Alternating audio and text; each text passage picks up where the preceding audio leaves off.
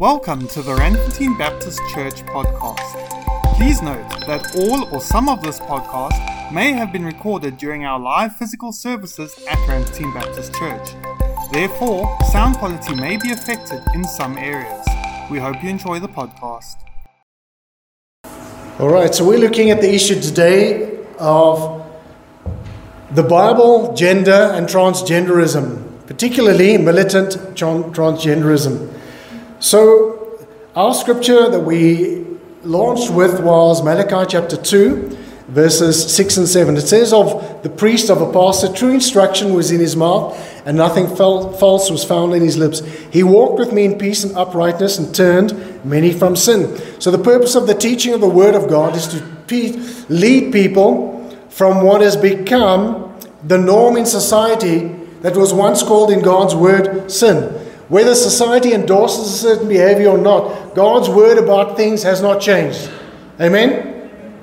And so the responsibility of a pastor is to keep truth, the truth of God's word, um, make people aware of that in society. For the lips of a priest ought to preserve knowledge because he's the messenger of the Lord Almighty, and people seek instruction from his mouth. So we are looking at this issue from God's point of view, regardless of what is going on in society.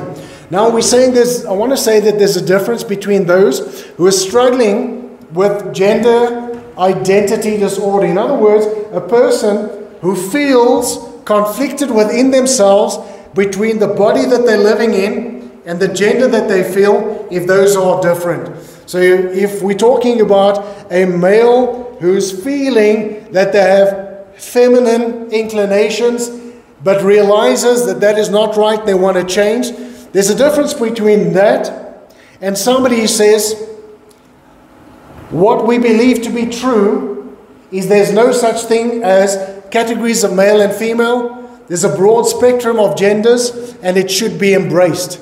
And not only should it be embraced, but we should advocate it, we should teach it to our children, we should change laws and change society. That's militant transgenderism. We're making a difference. We are making a distinction between the two. Now, how far has this gone? Well, Scott Smith was called in to the principal's office at his school. His child school, his child, his child's school, sorry. The name of the school was Stonebridge High School. The reason he was called in was the school reported that his daughter had just been molested in their school bathrooms. And how had that happened? Well, a young man who identified as a female went into the bathroom because that's what they're allowed to do. If you're a boy and you identify as a female, you may then go into a girl's bathroom. Found his daughter there, molested her in three different ways, and then he was called in. The school refused to report that to the police. He insisted that this be reported to the police. Well, he became agitated about it. Well, they did call the police. They called the police on him. The school laid a charge against him as being a domestic terrorist for being so vocal about the incident. Though it was government policy that this type of abuse should be reported, the school, in their accountability meeting, came up later, did not even mention it when asked why they didn't mention, they said, oh, well, we forgot, we forgot. Uh, we omitted it from our report. Nothing was done to that boy. Three weeks later, three kilometers down the road, he went to another school, teenager, male, identifying as a female, did the same thing to somebody else there. That's how far this has gone. But the strange thing is, the father was called in by the police. The school was exonerated. So last week I wore black, and you thought it was Johnny Cash. No, it was the end, the death of common sense, democracy. Today I'm wearing red. Guess what that means? It's not Valentine's Day. Red is the color of danger. Because one of the things I want to address today is the danger of militant transgenderism. Well, we can't go there until we understand what it is that these ideologists believe. So we're going to run through that. We started last week. They firstly believe that gender is fluid. You're not born a particular gender, you're born with an open agenda.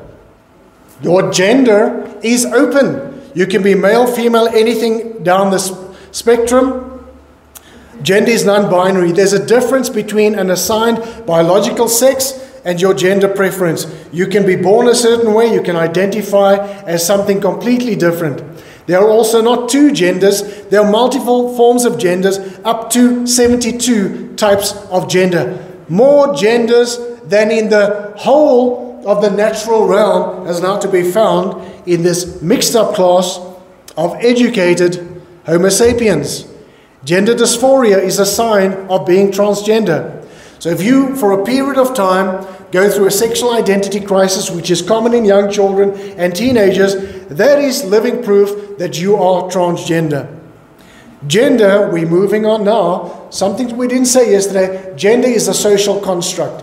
In other words, the only reason that we believe that there's a male and a female is because society has taught you that there's a male and a female. But really, those things don't exist. Society indoctrinated you. I'll say it seems a lot like what they are saying is the re indoctrination of society if gender is a social construct. Then, another part of their belief system is that the only reason that homosexuals, lesbians, and transgenders are discriminate, discriminated against, that is a carryover from colonialism. In other words, it was the colonialists who brought the ideas that homosexual, homosexuality is wrong. They brought it to Africa. That transgenderism is wrong. It was the colonialists. So if we can get rid of that colonial dogma, then we can be free to be, I don't know. Well, there's an African president. Saw a video clip. So a reporter was saying, Don't you believe that homophobia came with the colonialists. So the president said to him, What are you suggesting? That before the colonialists, Africans, Africans were homosexual. What nonsense. But it's that woke idea. You follow feelings, not science, emotional stories, and not facts to determine your gender. So I was listening to the story about a Baptist pastor who said, well, his church wanted to know what to do about this issue. And so somebody in his church educated him about the impact of hormones and things like that. And that brought about a change in his thinking. And he went on and on and on in his TED talk about how many friends in the transgender, his commu- uh, transgender community he has made now, and that he's changed his position. Not once did he mention the Bible text. But he kept on speaking about how loving this community is, how they've embraced him, and things like that. Said, Pastor, you should go and read Malachi chapter 2, where it says that you, as the pastor, are supposed to be keeping the truth of God's word current. You have let people, sociologists and the like, change your convictions as a minister of the gospel. Another idea of theirs, a belief, is transgenderism is necessary to build an inclusive society. Right? We, we, don't, we just want to build a society where everybody feels at home and feels welcome. Well, that's on the surface of things. Another idea of theirs is trans is one of the most victimized segments of society. Right up there, they're as oppressed as people of color were oppressed. So they want to take the narrative of racial oppression they want to say that we are as oppressed as they and we share their struggles. You'll hear talk after talk after talk that the trans community is one of the most victimized, traumatized segments of society. The violence that is perpetrated against them is horrific. But the statistics show something different. All they're walking around with is a victim mentality. How could you victimize a trans person? Well, victimization starts with just not calling them by their preferred pronoun. If they want to be called a she, but you say, but you look like a he, and you refuse to call them a she, well, that's already a form of abuse. Now, I don't know about you, but people used to be wired a little bit with a little bit more courage in the past. You weren't just convicted of a hate crime just because you didn't agree with a person's personal sexual preference. But they've invented all manner of offenses. Therefore, they can call themselves the most victimized segment of society. God is a God of love, and all love is love. Doesn't it sound wonderful if we could just all love each other a little bit better? While God says love is love, but there are also boundaries in God's word. God is not just a God of love, He's also God of truth. And as I said, love without truth is deception. It's not truth, it's a fake form of truth. So let's look at how this ideology is working its way out in society. So we're looking at transgender activism. The first way that they're doing um, in terms of their activism is to change the education systems to indoctrinate people. So many people have said, We don't want your indoctrination. We have sent our children to school to be educated not to be subjected to your ideology. So, the sexual orientation and gender identity, identity curriculum, which is promoted by our government at the moment, states this everyone has a sexual orientation and gender identity. It's an inclusive term that applies to everyone, whether they identify as lesbian, gay, bisexual, transgender, queer, two spirit, heterosexual, or cisgender. In their lesson on family diversity, rather than being focused on tolerance and respect for all students and families, they paint as bigoted the belief that marriage is the union of male of a man and a woman so that children need a father and mother. They say, well, that's just a bigoted idea. But they're teaching your children this in school. And if your children have been through enough of this, what are they going to start believing? SOGI is the Trojan horse of the LGBT community. It's the Trojan horse. It's the thing that they're going to sneak into the schools, and when it's in the school, they're going to uncover its true nature. The DA in the Western Cape is pushing similar policies in the schools of the province. Yay for the Western Cape run by the DA. Only thing is, we don't really know what their policies are. So this is from their website. They want to create a special class of students and compel other students to comply with their radical demands. This includes allowing biological males who identify as girls to have access to female bathrooms. They also have started on their own initiative trying to pass a bill that bans conversion therapy. So, what is conversion therapy?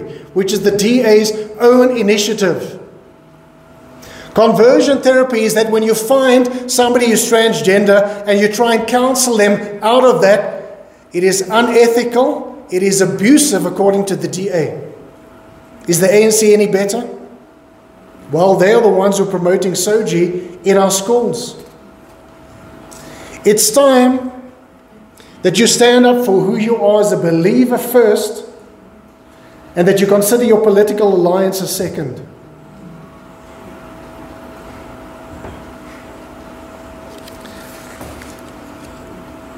So we have transgender people having queer story time. What do you think it is that they're reading? It's not so Snow White and the Seven Dwarfs. Here you have another guy, Jonathan van der Ness, who's written a book, Peanut Goes for the Gold. Peanut is a non binary guinea pig. I don't know if you find that in the guinea pig community, but apparently there are guinea pigs who are non binary. You see on the, the gingerbread, I don't know if a gingerbread person, but this is another way in which they're trying to push their agenda. You can see the brain there's identity, then attraction, then you express in a certain way. And when you look at the genital region, there are three different types of genders. Another thing that they're trying to do is politicize the whole trans agenda. They've changed something that used to be a personal preference, made it a constitutional right that they're advocating for. They've taken it further than being a constitutional right to being a what do we call what do we call the term today? A human right issue and now a civil right issue. So what are we saying? If you can make the advocacy of transgenderism a civil right issue, then you can get people going into the streets protesting on your behalf. Very clever. And nobody sees this coming. Trans rights are human right. Yes, it used to be a sexual preference. Now it's a human right. They're wanting to change language. The reason that they're wanting to change language is simply to get people to speak like they speak. So instead of using personal pronouns that assign a particular gender, you and I need to use all inclusive pronouns. Don't call a person a he, she, call them a they. It sounds weird, but that is what they're insisting on. And if you and I don't use their pronouns, it's a sign of disrespect. Take a little bit of further, it's a hate crime. I kid you not. Another one of their the ways in which they are active in society is the suppression of freedom of speech. J.K. Rowling, Harry Potter, she gave back an award that she received from the US Kennedy family after being criticized for her views on gender and trans issues. She said, I believe that you're born with a corresponding identity to your biological makeup. Because she dared to say that, she was criticized by the trans community. So she said, Well, then I give this award back because I'm not buying into your nonsense. Another thing they're doing is trying to criminalize, criminalize all opposing views and use society's judicial and political systems against its own system, against its own citizens, sorry. So here's part of the Criminal Justice Act 2003. If someone has been violent or hostile towards you because of your sexual orientation, this is known as a homophobic hate incident. When somebody is charged with a homophobic or transphobic hate crime, the judge can impose a tougher sentence on the offender under the Criminal Justice Act. And what is this offense? You disagreed with their gender. It's now a hate crime.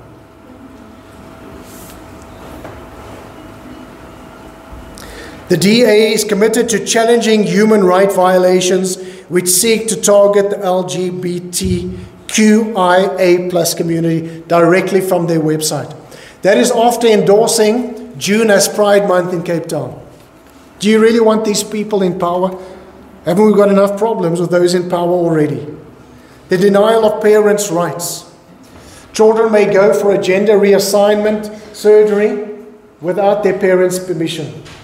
It's not required. We already have in our country that your children may go for an abortion without your consent.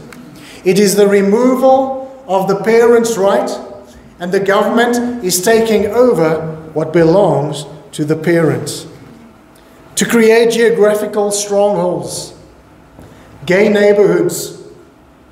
So they have parts of the city blocks exclusively designated for gays, lesbians, transsexual. Now, heterosexuals are allowed there, but it is, you know, if you're going to go into that place, you're going to be free. Not only if that strikes you as weird, but the picture on your left hand side, you see people in quasi Nazi clothing marching around propagating transgenderism. Now, that looked like Germany in the early days of Hitler.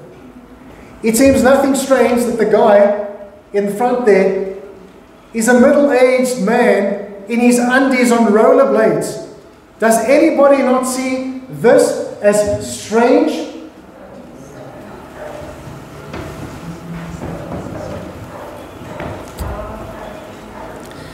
They call it gayborhoods, not neighborhoods, but gayborhoods. Don't laugh because this country is already adopting these policies. And we are the Christians. We are just like, we don't know what to say. It seems so unfair. They just want to be free. No, they just don't want to be free. They want to create an alternative culture. It's in their stated policies. Let's not be naive. So, when we're talking about gender neutral bathrooms and changing rooms, what they're saying is males who identify as females may go into the same locker rooms as your daughters and they must be allowed uh, full access because they identify. Well, we've already seen the abuse of that. There is an incident, more than one in the Bible, of a gay neighborhood. It's called Sodom and Gomorrah. Now, just to say that is going to be offensive. And even people who are going to hear me say that are going to say, well, you're just a bigot. You're just a fundamentalist. You're just a right winger. I say, no, I'm not. I still remember the days when right was right and wrong was wrong. And I'm not buying into the transgender ideology. Another means of activism is to repress and demonize opponents. To paint anybody who criticizes them as a homophobe, transphobe, a bigot, a hater, a Nazi, intolerant, and listen to this this is the latest one a domestic terrorist. That man whose daughter was abused was branded a domestic terrorist. But the perpetrator got off scot free. Kathleen Stock resigned as a professor of philosophy from the University of Sussex because of continuous, relentless, over a period of three years, agitation from students in the university, the woke students in the university, who were calling her out against her supposed transphobic opinions. They protested with masks and balaclavas. They set off flares outside our offices and held up banners stock out. They labeled her a TERF. TERF stands for Trans Exclusionary Radical Feminist. So, this is basically a woman who doesn't subscribe to their ideology, is now labeled a TERF. Anyone that doesn't agree with them immediately gets some type of label. We're seeing the suppression of women's rights and violence against women. The irony here is that this movement is even more suppressive and oppressive of women, right than many of the movements in the past. Because you see, it works like this. If a trans man, biological man, who identifies as a woman, wants to go into a woman's bathroom and the women there object to it, he has more rights than they. So we are seeing that women are losing their rights to the trans community. Didn't we leave behind the oppression of women? We have incidents where you have men competing in women's sports on an equal footing, and if the male wins because they identify as a female, then they just get the prize. You may have seen an incident of that where a boy entered a uh, adolescent wrestling league, and guess what? The guy won. Hello? Not to be sexist, but men are generally stronger than women, particularly when it comes to that arena. So you take an adolescent boy and you put him wrestling against girls, who do you think is going to win? He won, but he identified as a girl, so that makes him just another female winner. They are opening the floodgates. One transgender professor is advocating for the right of maps. What is a map? A MAP is a minor attracted person. We used to call it a pedophile. She's advocating for the rights of pedophilia to be, um, how can I say, embraced, as long as they don't act on it. A minor attracted person. Well, did anybody not see that coming? When you go that far, that is the next stage. They're divisive and militant. We've seen families, churches split. We've seen countries split around this issue. They are militant. They are using the terminology of warfare. You're an ally, and if you're an ally, you're an. We spoke about that. There's an attempt to hypersexualize society. Everything about this community has to do with sex. You identify by your sex. Hey, you're a human being apart from your genitals. But when you see these communities, the only thing that is spoken about is the genitals and the defining people in those ways. There's this obsessive, unnatural fixation with gender. Look at the SOGI curriculum, which your children are going to be taught. What are different ways to show affection without having sex? Touching bodies, touching each other's genitals, arousing each other. When you look at the SOGI curriculum, parents, you need to go and look at that. It is pornographic. It is not education, it is borderline pornographic. If I were just to even speak about the way it's been spoken about, I think we'll have a couple of people blushing here.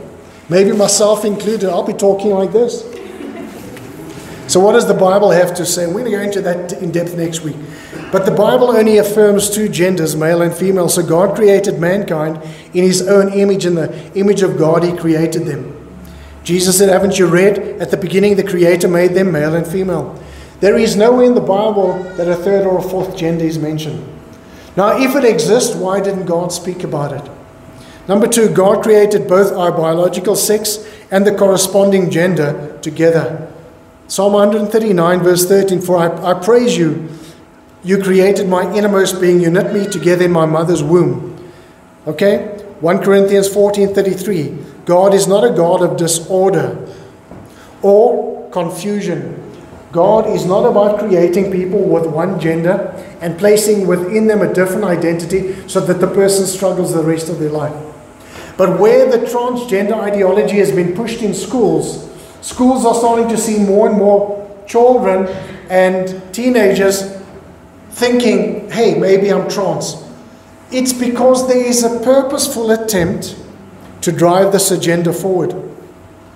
God would have us respect gender differences. Deuteronomy 22, verse 5. A woman must not wear men's clothing, nor man wear women's clothing. For the Lord your God detests anyone who does this. A stronger version, CEV, women must not pretend to be men and men must not pretend to be women. That doesn't mean, women, you may not wear pants. We're talking about the type of dressing in order specifically to project yourself as somebody of an opposite gender. That type of. So when you specifically look like a man, you are a man, but you want to pretend. The Bible says, don't create this confusion when I've already made things pretty clear. One of the purposes of gender is procreation. God blessed them and said, Be fruitful and increase in number, fill the earth and subdue it. One of the reasons that we need to keep these, and you've heard the argument many times, the fact is, once people go through a transgender surgery, they become sterile. If they take uh, hormone replacement therapy, they become sterile the ability to reproduce disappears. Number five, our, we're just looking at two more, five and six. Our dignity as human beings comes from the dignity that God has bestowed on the human race. We've been made in the image of God. Then God said, Let us make mankind in our image, in our likeness, so that they may rule over. So God created mankind in his own image. When you and I respect another person, it's not on the basis of their gender. It's the merely that they are created in the image of God. You and I don't need to give transgenderists respect. God already gave them respect. The mere fact that they're human beings, created in the image of God. We don't have to say, well, if I don't identify with your gender, then I disrespect you. Of course, I still respect you. You're created in the image of God. But I, disre- I respectfully do not agree with your ideology. And may I disagree? Well, the transgenderists will say, well, you're a straight out homophobe. Because all discussion and debate with them is put out the window. That's why you cannot have an institution of higher learning where, whenever you disagree with this, you are shut down. Isn't the definition of a university unity in diversity, where people are supposed to be allowed to look at different views? And then, lastly, God has chosen to identify as male, and we're going to have to live with it. Matthew 6, verse 9, this is how you should pray Our Father in heaven, not our Mother in heaven, not they in heaven. John 14, 6, I'm the way, the truth, and the life. No one comes to the Father except through me. If you know me, really know me, you will know my Father as well. God is on record of say, saying, I want to be called Father. Now, is God male? No, he's spirit. But he's chosen, for some reason, to identify as male. Now, here's the irony the transgenderists who want to be identified by their chosen identity will not give God that same respect. God is a father, he's a she, he's a it, he's a they, he's that thing in the universe. You just see this intolerance and this confusion at every turn surrounding this. So, folks, next week we're going to look at one thing that is missing in the whole transgender debate, and that is the issue of morality. It doesn't surface. Whenever you hear Christian advocates of transgenderism, not once will they quote a Bible verse or mention the issue of morality. You and I, as the church, have a prophetic voice. We're supposed to speak in society and remind them about, God's ways. We're supposed to warn them so that they won't one day be judged. It's not our opinions. Don't kill the messenger. It's what God wants to be communicated. Now, if they choose to brand you a homophobe or anything like that, it's a decision they've made. But you will find that many people who are not Christians are outspoken against this ideology because they have identified that it is harmful to and unhealthy in society. We also want to look at those who sincerely do experience transgender identity, identity disorder. What should we be doing to help them? But you and I, as a church, even if we, some of the lost people that are going to speak like this, need to be a light in a dark place. The Bible says that the church is the pillar and foundation of the truth.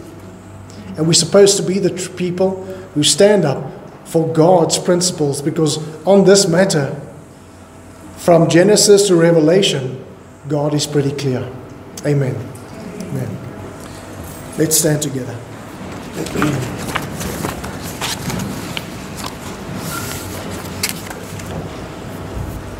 Father, we want to thank you for your word, and the, your word says the entrance of it brings light. And Father, we see so many people, even in the house of God, being confused about what to decide and believe about this issue. And so, Father, we want to pray that you'll help us to keep a clear line of thinking, to look at your word and allow your word to inform us in this confusing debate about gender. Father, we want to pray that you'll help us be advocates not against the trans community, but rather advocates for truth. In Jesus' name, amen. Thank you for listening to today's podcast. If you enjoyed today's podcast, remember to share it with people you feel may be encouraged by it as well. Also, remember for more resources to watch our video sermons or to find out more about Ramsey Baptist Church, visit us online at www.rbapchurch.org.